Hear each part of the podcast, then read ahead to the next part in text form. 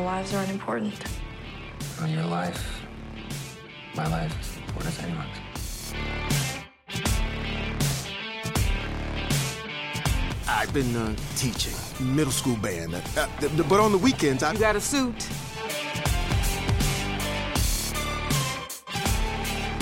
Yeah, maybe. By then we'll know what it feels like. What does it feel like? You will find me a respectful, quiet, passive observer.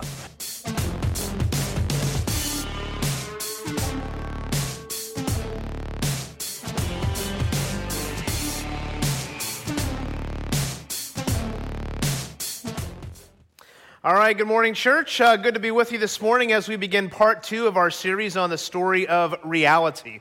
If you're just joining us today, whether in person or online, we spent the last six weeks looking at the ultimate questions of life questions of origin, identity, meaning, morality, and destiny. We've been putting the puzzle together, which you can see behind me here. Our answers to those questions, we've been saying, shape our worldview. Now, today, as Rachel mentioned, we're taking a break from elementary school kids programming. So, a big shout out just from me to the elementary school kids and their family. We are glad that you're here today. A big welcome. We are so glad you're joining us today because as we begin part two of our series, we're going to be looking at worldview messages we find in movies. Now, parents, I want to encourage you whenever you watch a movie with your children, you need to talk with them about the worldview that is presented and ask the question is it biblical? Why? Or why not? And by asking those questions, you'll become a more discerning viewer. Now, the first movie we're looking at today is the Pixar film Soul. Many of you may have seen it over the last year. If you haven't seen the movie, let me just give you a brief synopsis. The storyline follows a man named Joe Gardner, a middle school band teacher who really wants to be a famous jazz musician. And in the opening scene, he gets his big break. He's walking home from his audition and he falls in a manhole cover and he winds up in a coma. Now, the movie then shifts to this in between heavenly realm where Joe exists as a teal glowing blob and interacts with the personification of the universe, simply known as Jerry. This two dimensional, weird looking thing you see on the screen there.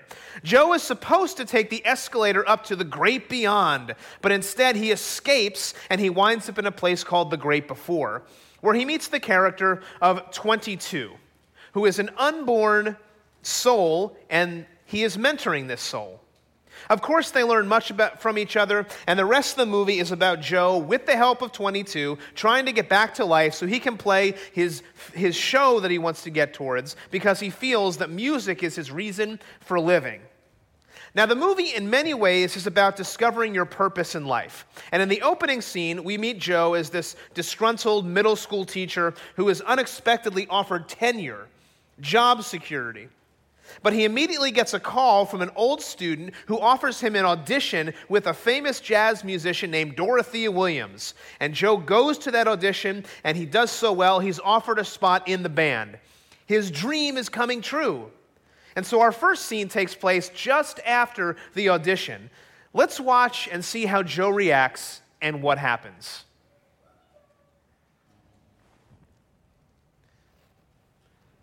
Uh, sorry, I zoned out a little back there.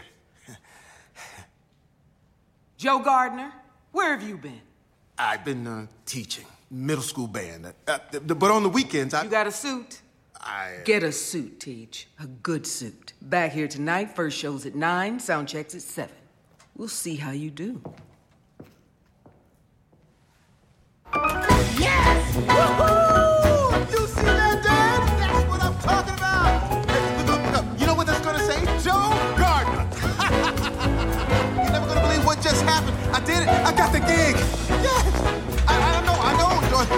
Williams. Can you believe it? Hey, pal, you're gonna get hurt. Just don't tell my mom about this, okay? Forget class. I'm in a different class. I'm in the Dorothea Williams class, buddy. You know what I'm saying? I, whoa, whoa, sorry. Huh.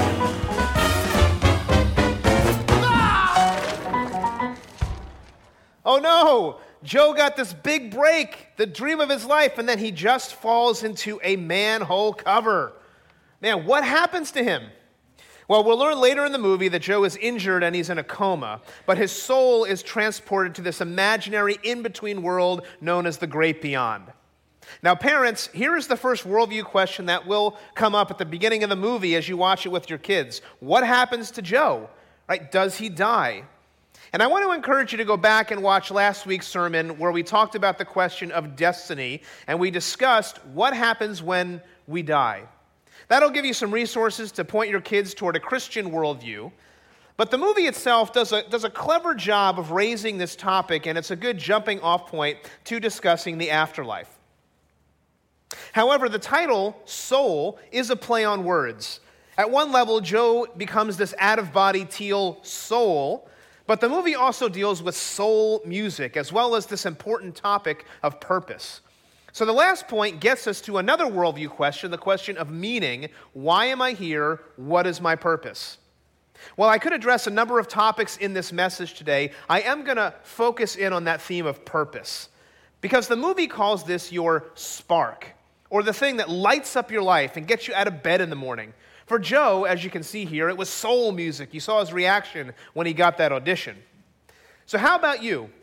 What is the thing in your life that lights you up, that gives you a spark, a sense of excitement for living. Now, to help you interact today, as you walked in, you should have received a note card and a glow stick, and you're wondering, why in the world did I get those? Well, on the note card, you will find the question, that very question, what is your spark? And as you're listening today and you're watching, I want to invite you to write or draw, if you're an artist, your favorite hobby or talent or passion.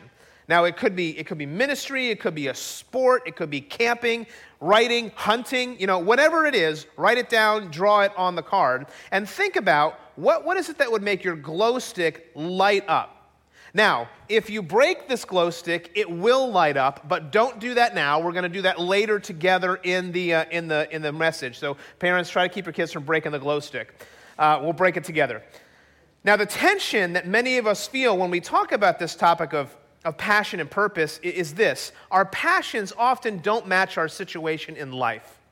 You know, maybe we're working a job where we're going to school and they don't excite us. Uh, we work so hard to do the things that really excite us and give us life. We, we try to find our sparks. Our passions often don't match our situation in life. You see, often I think, like younger people will think that, you know, the grass is always greener on the other side. And so they, they'll pass up good jobs uh, because they're waiting for the dream job to come along right out of college. They want to find their spark right away. But what if it's more complicated than that? What if we can still live a full life even if we don't like our jobs or maybe even the school that we're going to? Now, that's the same journey that Joe takes in the movie. So, again, the movie opens up with Joe landing his dream opportunity only to fall down a manhole cover and wind up in a coma. But instead of going to the great beyond, as I said, he escapes from this escalator and somehow manages to get down into another imaginary world known as the great before. And this, in the movie's you know, world, is where souls exist before they come to earth. So let's watch and see what Joe discovers about this place.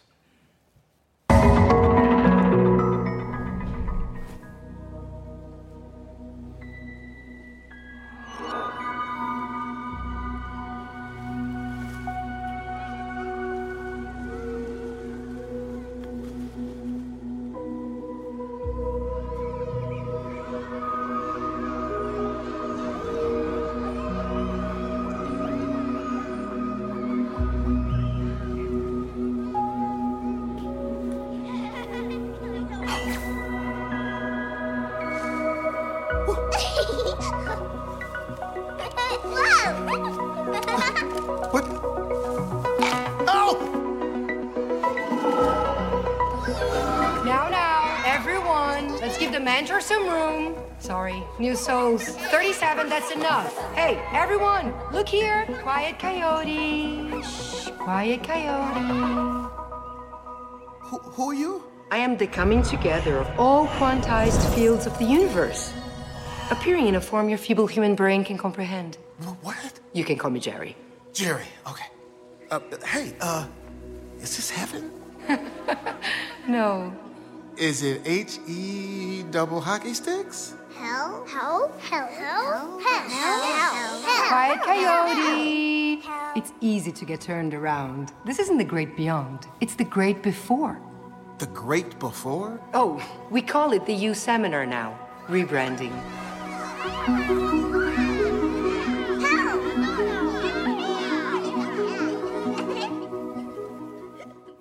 All right, so is that how you picture us existing before we were born? now, the movie does get creative here, but it also exposes a worldview divide for us as Christians. Uh, the movie doesn't really line up with our view of heaven and the afterlife.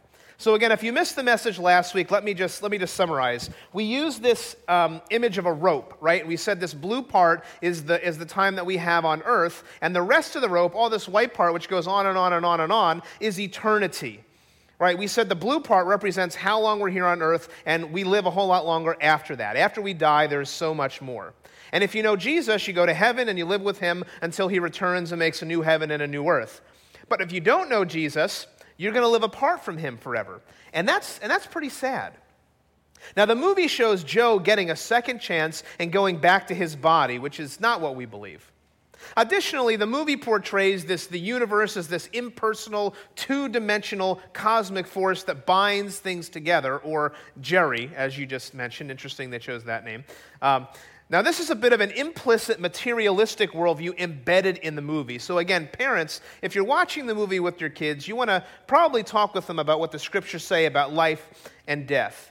Because all of this makes for a good movie, but we must be careful to know what's real and what's imaginary.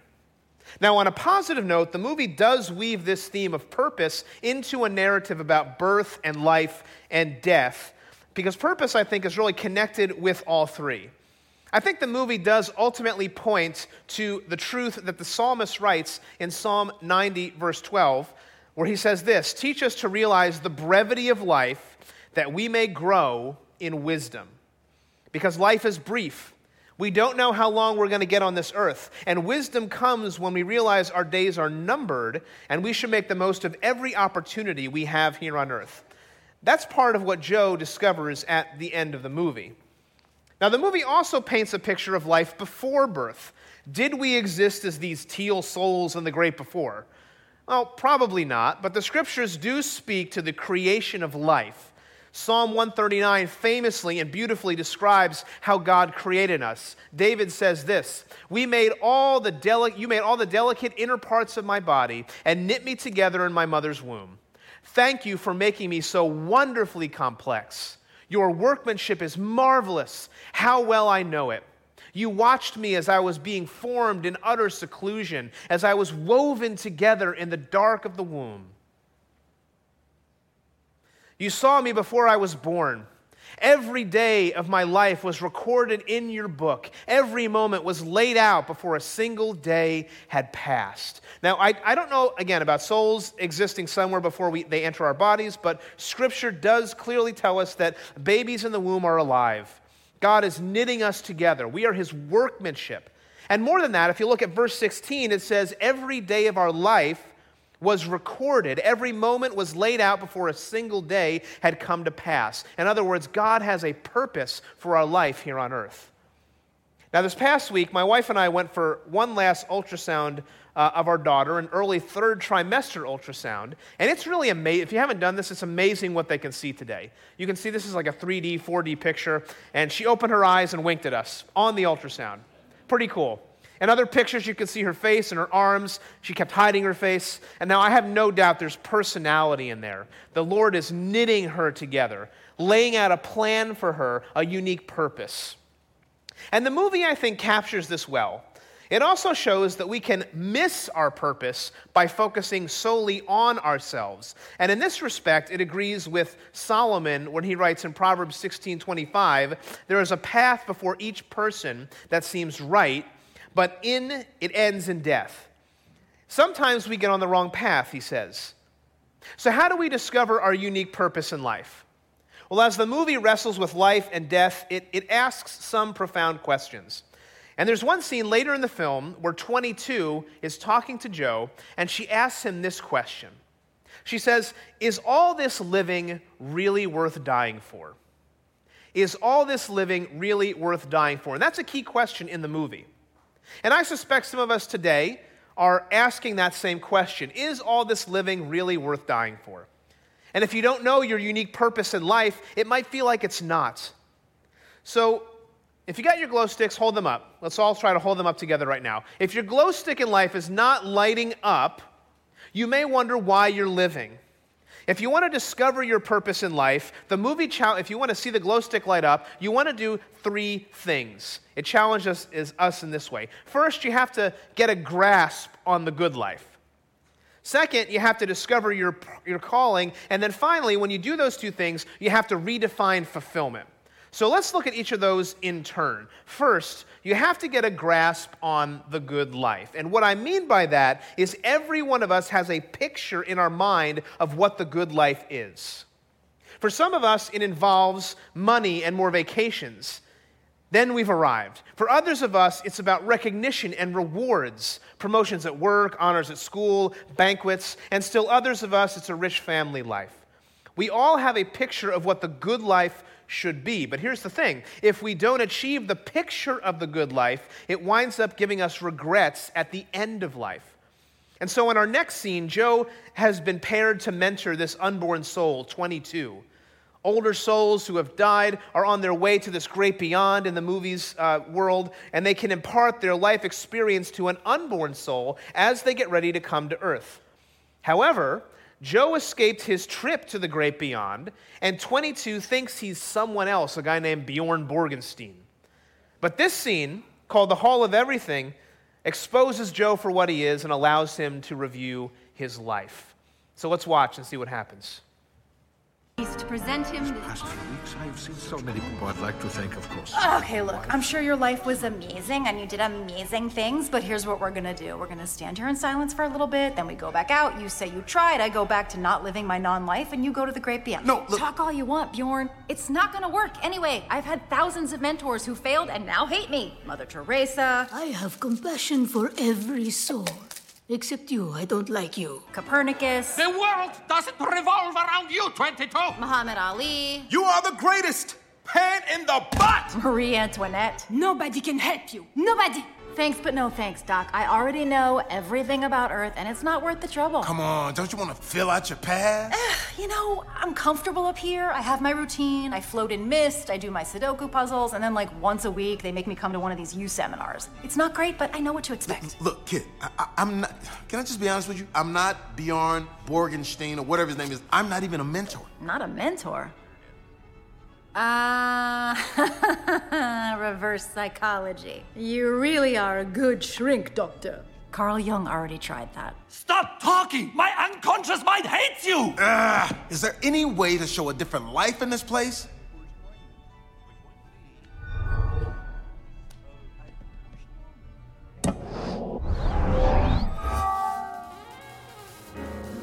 Wait, you're really not Bjorn Borgensson? It's my life. Um, excuse me, what's going on here? Binaca breath spray? Cheap cologne? Man, who curated this exhibit? you did. oh my goodness, it's Cedric's rap group. Oh. Uh, no, don't look at that stuff. Let's, let's look over here. Tad, I don't want to go. I don't like jazz. Black improvisational music. It's one of our great contributions to American culture. At least give it a chance, Joey. This is where it all started. This is the moment where I fell in love with jazz. Listen to that. See, the tune is just an excuse to bring out the you. And that's why I became a jazz musician. That's not what we're looking for. Wait, wait, wait. That's not how I remember it going down. I mean, I. I Come back when you have something. Sorry, Joe. Sorry, Joe. We're looking for something different.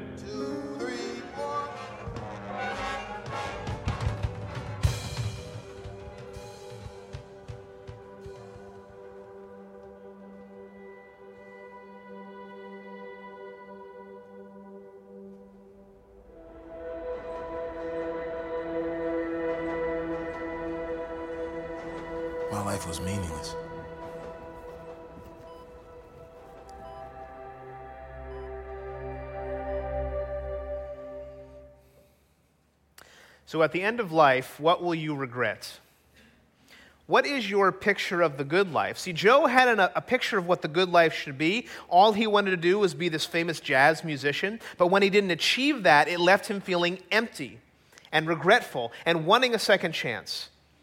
But did he miss what he actually accomplished in life? Well, in this scene, Joe actually sounds a lot like Solomon at, in the book of Ecclesiastes. Solomon writes this book in his old age and he laments about the fruitless pursuits he went after in life. Look at what he writes in the opening of Ecclesiastes. He says, Everything is meaningless, says the teacher, completely meaningless. Everything is wearisome beyond description. No matter how much we see, we are never satisfied. No matter how much we hear, we are not content. Now, the word meaningless there carries the idea of brevity with it. In other words, life is short, shorter than we think. It also has the idea that life contains a lack of purpose. And so Solomon here is voicing the same angst our protagonist Joe is experiencing that no matter what we do, we're going to be dissatisfied in life. So if you're a kid or you're a teen here today, well, some of you right now, maybe you think school is meaningless right? Why do I need to know this, you say? Or maybe you think cleaning your room is meaningless, making your bed is meaningless. Mom, dad, it's just going to get messed up again. Why do I need to do that? See, instead, you'd rather be pursuing the good life, like playing video games or hanging out with friends or making TikTok videos or whatever it is that you do. We can be just like Solomon, pursuing the so called good life.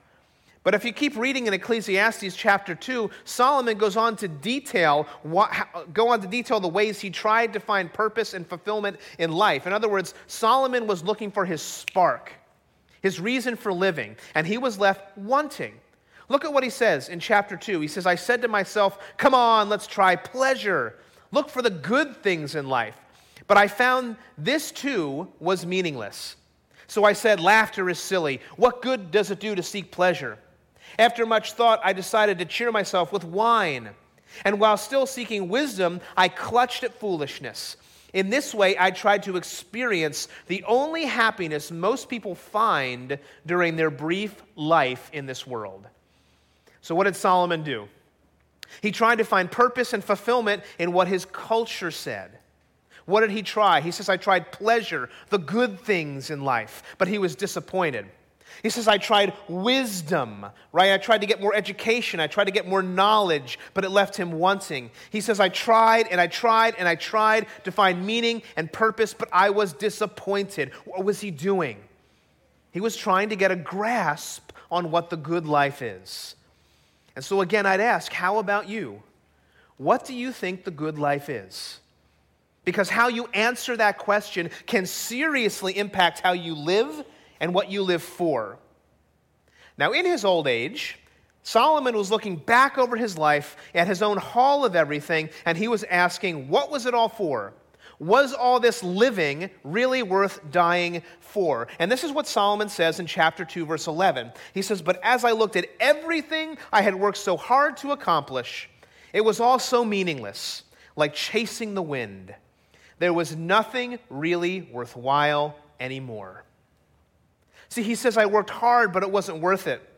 And that's the same tension, again, that Joe is feeling in this scene. And this is the tension so many of us feel or will feel. And this is why worldview is important, because how we answer the question about the good life affects how we live. Now, the Christian worldview says something different. Because if you fast forward to the New Testament, we find in the Gospel of Matthew Jesus giving his very famous Sermon on the Mount, chapter 5 of Matthew. And he opens his sermon with something called the Beatitudes. And in this section of Scripture, he lays out a picture for our reason for living.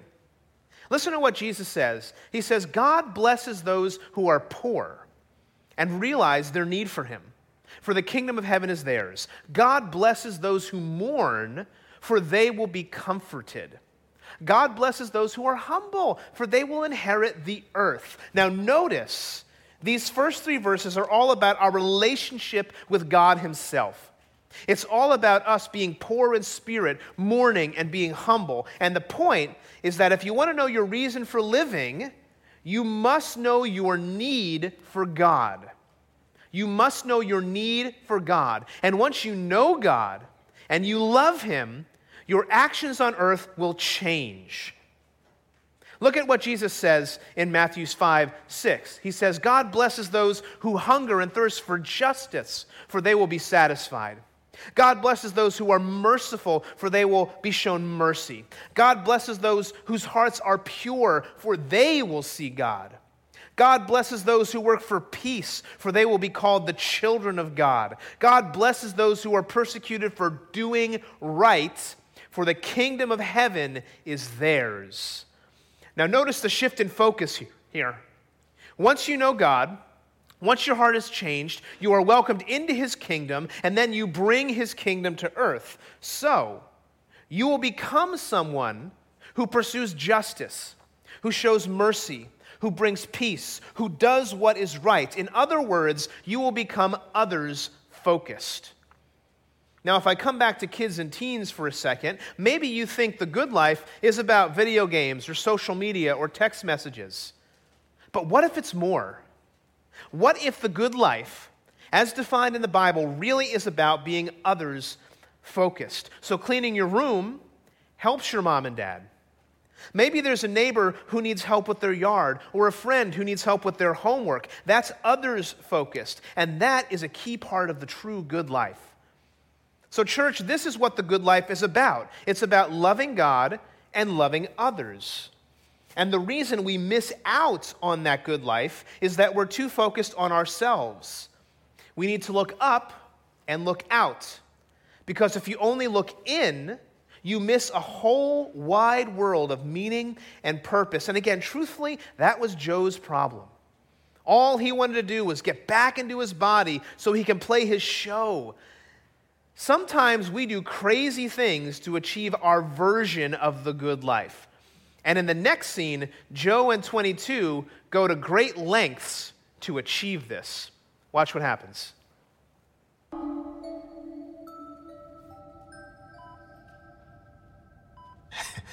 I did it! I did it! I'm back! what the? No, no, no, no. No, no. I'm in the cat. Wait a minute. If I'm in here, then who? Uh, what? You're in my body. Wait, You're wait, wait. in the That's cat? my body. I'm in a body? Why are you No. in my body? I don't want to be a cat. I hate Oh, cats. That moving guy, he messed this up. Doc, you gotta help me. That's my body, but I'm trapped. Oh, no. They can't understand me. They think you're me. You gotta try. um, Miss Doctor, we have a problem. I'm an unborn soul and I want to stay at the youth seminar. Yes, but that drug doesn't seem to be working at all. No, no, no. You don't understand. I'm not Mr. Gardner. I'm They're not. gonna think you're nuts. I mean, that I'm nuts. Oh, how did this happen? I fell into your body because it doesn't have a soul. Then why am I in a cat? I don't know. Is there anyone we can call, Mr. Gardner? A next of kin or friend? Tell her no. Uh, no. Can you tell me what day it is? It's the worst day of my life. I don't want to be here. I hate Earth. Tell you what, we're going to keep you here for observation, just for a bit. Perhaps our therapy cat can go to his next appointment. Okay, okay. You gotta talk to her. Miss Doctor, this body's soul is in this cat. Stop talking. So naturally, he wants to stay close. Uh, keep the cat. Just get some rest. A lot of it, okay? I'll come get Mr. Mittens in ten minutes. Ten minutes. We gotta get out of here. No way! I am not moving! I can't believe I'm in a body on this hellish planet. Have bendy meat sticks. I can feel myself feeling myself. Ugh! Hey, focus. Listen to me. We gotta get out of here before they take me away. Take you away? You, you're gonna leave me? No way. That's my body you're in. Oh, okay. Do you think you can walk? I don't know. I failed body test drive like 436 times. But will you try? Okay, gotta find Moonwind. He can fix this. I'm a cat. I can make this. So, again, in the movie's world, somehow 22 winds up in Joe's body and Joe winds up in the cat. And the reason for this is all Joe could think about was playing music and his show, and it landed him in a cat. Is that what you want for your life? He was obsessed with his vision of the good life. It was his problem. What is the good life? Because your answer to that may be distracting you from your purpose. It may be keeping you from finding your spark. Hold up those glow sticks again. right? What is your spark? Because once you examine the good life to find out what it truly is, then you have to work to, secondly, discover your calling. Discover your calling. Now, sometimes we do crazy things to achieve the good life, like getting inside a cat, right? But at the beginning of the message, we talked about this tension that we have, where sometimes our passions don't match our situation in life. And we want our passions to always uh, and, and, we always want our passions and our work to line up. And that's not necessarily a bad thing, but what if they're not mutually exclusive? So, so recently I came across a national survey from 2016, five years ago, in which 18 to 24 year olds at the time reported that having a clear purpose in life is a big part of being a real adult. Now, the problem is, most young people don't feel like, this survey found, feel like they have a sense of purpose. More than 86% of young adults say, said that making decisions in, li- in, decisions in line with their purpose is what makes them an adult, according to the survey. But only 43% said they have a clear picture of what they want in life. 36% say their career, career path currently aligns with their life purpose. And only 30% know why they are here. Now, that's an interesting statistic but I asked myself, what if we have a warped view of purpose? So, a number of years ago, I read a book on God's will, the best book I've read on God's will, by a guy named Kevin DeYoung, and the book's title was this Just Do Something. The subtitle is even better. It's How to Make a Decision Without Dreams, Visions, Fleeces, Impressions, Open Doors, Random Bible Verses, Casting Lots, Liver Shivers, Writing in the Sky, etc., etc., etc. In other words, sometimes we make this way too complicated. And the book dealt with a generational divide on meaning and purpose between older and younger generations. So Kevin DeYoung said, My grandfather's generation, well, they just focused on finding the they didn't focus on finding the right job. They just went to work, they provided for and loved their family, and that was it. Now, younger generations were so focused, he says, on finding the right job or marrying just the right person that it paralyzes you from making decisions. And his antidote was this as long as it's not immoral, just do something. Sometimes you just have to go to school. We are too influenced by the culture's concept of purpose. And this, again, is Joe's problem. He thinks the only way he can have purpose is not by teaching middle school band, but by being a famous jazz musician. And, it's captured in this scene where he confronts his mother about how she's been treating him. Watch this. So much for being done chasing after gigs, huh? I hope that cat isn't supposed to be some kind of peace offering. Come, come on. Just say you rescued it. Um, no, it's mine. I rescued it. Hmm. Too bad you can't rescue your career. Oh. Just ask her nicely if she can fix my suit. So, Mom, is there any way you can fix this? Wow! I don't need to see that. I know, embarrassing, right? So, you'll fix it? No. What? What? How long are you gonna keep doing this, Joey? You tell me you're going to accept the full time position, then instead I hear you've taken another gig. Tell her that this one is different. This one's different. Does this gig have a pension? Health insurance? No? Then it's the same as the other ones. It's like you can't even be truthful with me anymore. Fine, we'll get the suit off the rack somewhere. My mom has never understood what I'm trying to do with my life. Fine, we'll get a suit off the rack somewhere. My mom has never understood what I'm trying to do with my life. 22! What did you just say? Can I run away now like you usually do? No, not this time. Repeat after me. Mom, I know we've had some rough times, but you're right. I can't be truthful with you because it seems like no matter what I do, you disapprove. Look, I know you love playing. Then how come, except for church, you're the happiest when I don't? I finally land the gig of my life and you're upset. You didn't see how tough being a musician was on your father. I don't want to see you struggle like that. So dad could pursue his dreams and I can't? Your father had me. Most times, this shop is what paid the bills. So when I'm gone, who's gonna pay yours? Music is all I think about. From the moment I wake up in the morning to the moment I fall asleep at night. You can't eat dreams for breakfast, Joey. Then I don't wanna eat. This isn't about my career, Mom. It's, it's my reason for living. And I know Dad felt the same way. I'm just afraid that if I died today, that my life would have amounted to nothing. Joey.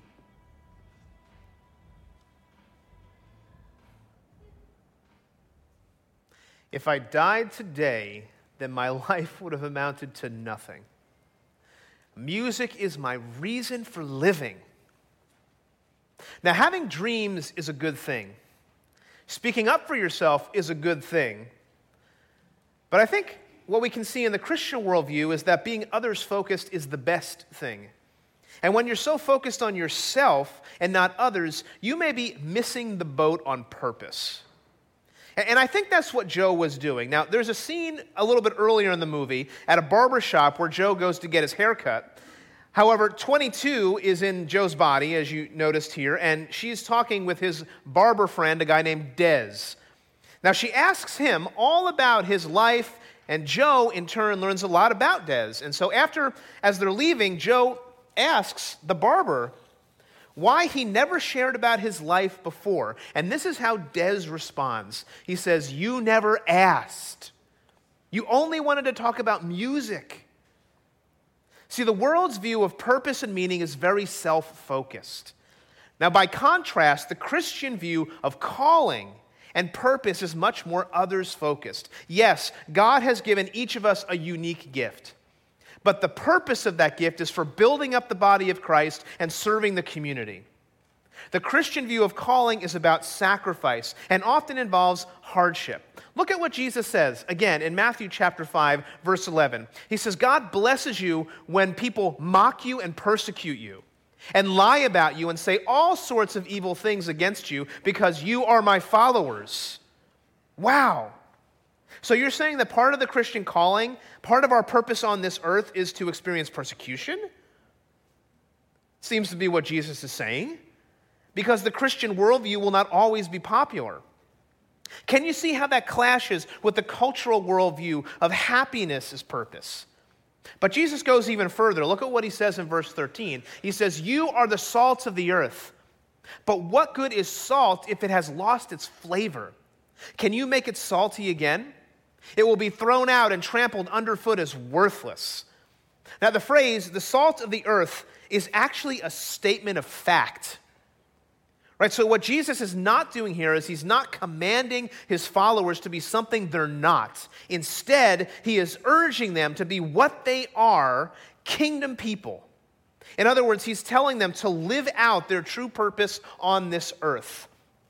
And this is in the context of persecution. So, author Sinclair Ferguson makes this observation. He says, like salt, Christians may seem small and insignificant, powerless in a power mad society, yet they have the ability to influence every segment of it and permeate it as a whole. So, salt in the ancient world acted as a, acted as a vital preservative for food. And the point Jesus is making is this Christian, your purpose in life is to have a preserving effect on society, infiltrate society, every area that you influence, and help it flourish. In other words, the presence of God's people in society should increase the flavor of life to those around us. In this way, our purpose and calling is others focused. We are to bring the kingdom of God and the gospel of Jesus Christ to those we influence, no matter where we work, live, or play. That's our calling. Love God and love others. But Joe is so focused on himself that he missed the impact he had on others. And if you watch the movie throughout the film over and over again, we see Joe interacting with his music students. And every one of them tells him the impact he had on their lives. Because what Joe missed is this he changed more lives by teaching people to love music than he ever could have by simply playing music. So once you define the good life, you can discover your calling. But there's more.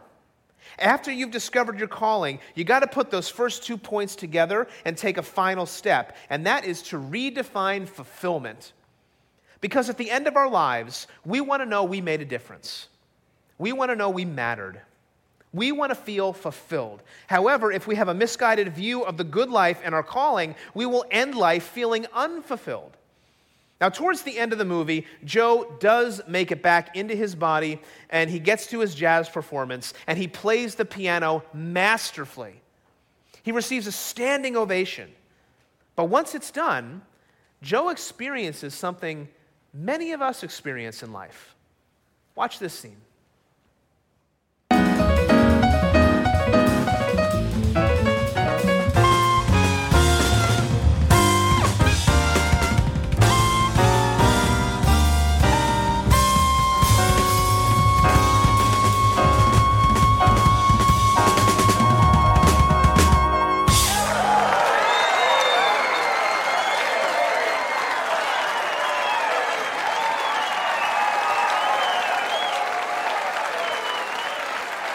Welcome to the quartet, Teach.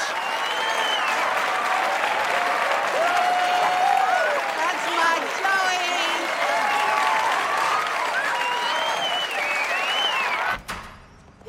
That's so was killing. That was amazing. I'm just gonna come that bridge for you again. Later, Mr. G. Congratulations.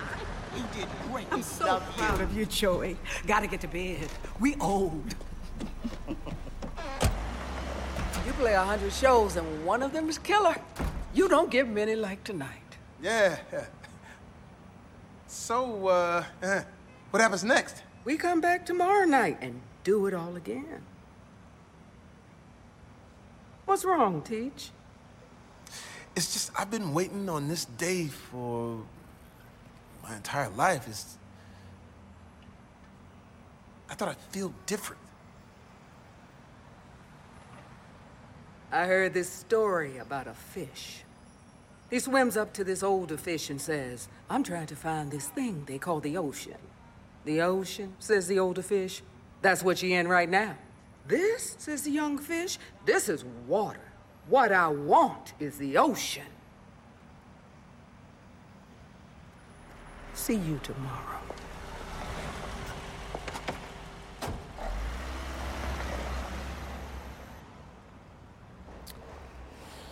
This is water. What I want is the ocean. It's an interesting parable. But don't miss what Joe said. I thought I'd feel different.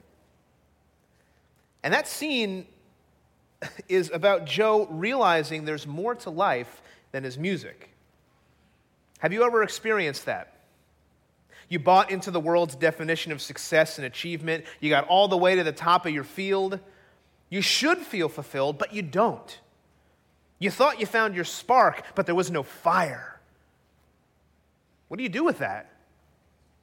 Well, perhaps, and this is just what I suspect, perhaps we haven't found the true reason for living. Perhaps the thing we thought was our spark wasn't our reason for living. Because you see, for centuries, people have been trying to find this elusive spark. You know, Greeks, when the Greek culture rose to prominence, uh, their way of thinking followed it. And all the Greek philosophers were looking for this thing called the reason for life itself. The logos, that was the Greek word that was used. And it's where we get our English word logic from. It meant reason. And this concept that the Greeks were pursuing was the reason for life. Greeks relied on knowledge, but after searching and searching and searching for centuries, their intellect failed them. And everything uh, went towards pursuing pleasure and possessions. Why? Because they realized that reason couldn't answer their questions about meaning. So they stopped pursuing it. And then when we get to the first century AD, people were saying, much like a lot of people are saying today, there's no reason for living, just do whatever you want. And in the lack of their reason, the gospel writer John comes on and writes these words. He says, In the beginning was the Word, and the Word was with God, and the Word was God. He was with God in the beginning.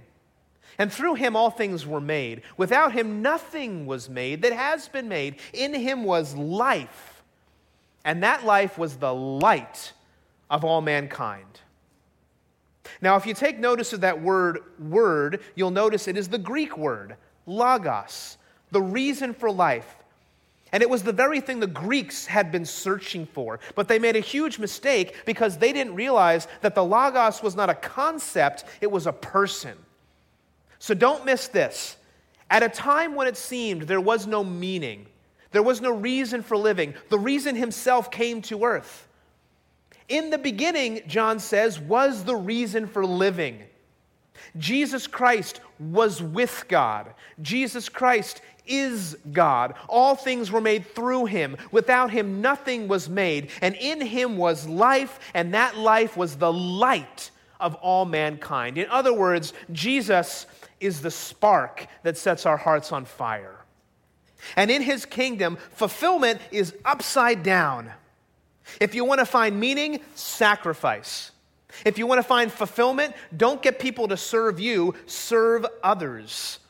Without Jesus, the Bible tells us we're dead. He makes us come alive. So take out your glow sticks if you haven't already. And I know you've wanted to break them for the whole, the whole message here.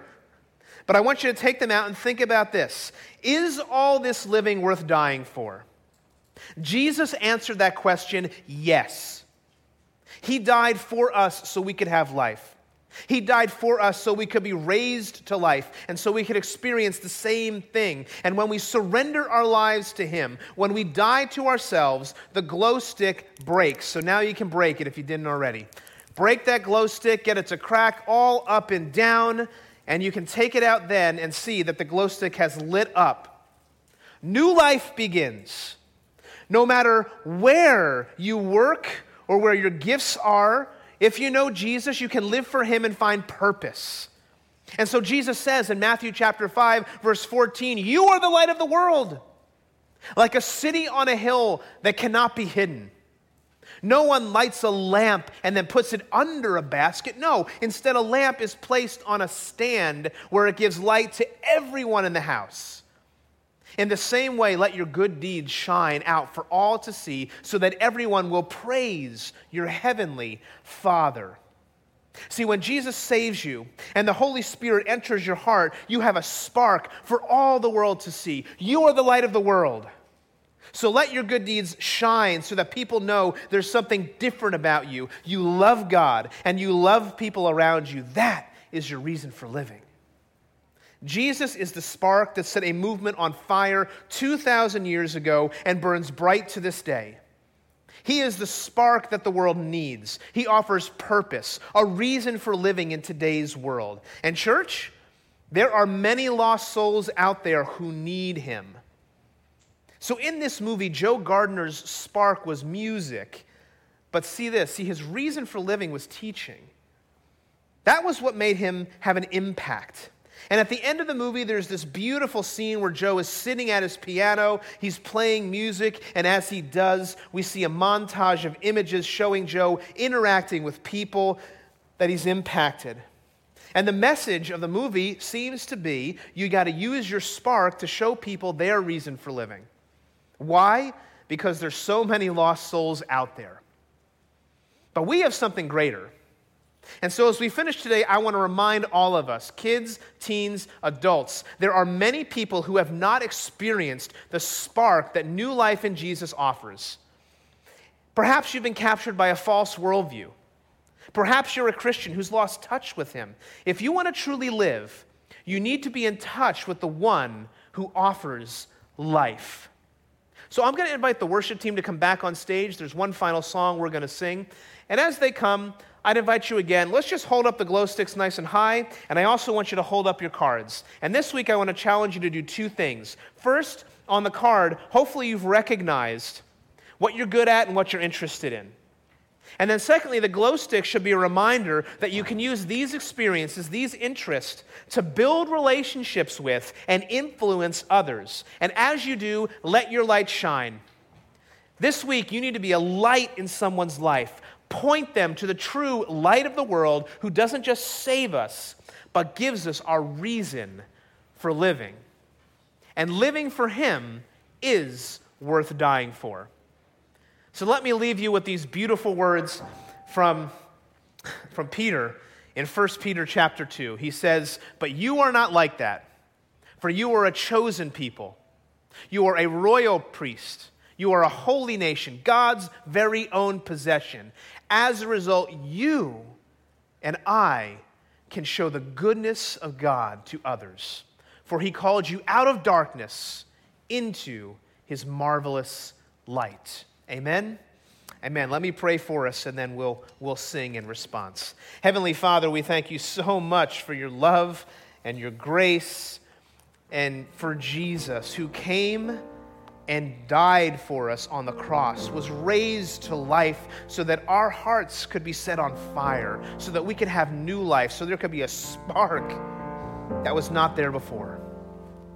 Help us never to take our eyes off of that, Lord Jesus, and help us to be your light. And may our good deeds and our love for others show who you are and point people to you. We pray that in Jesus' name. Amen.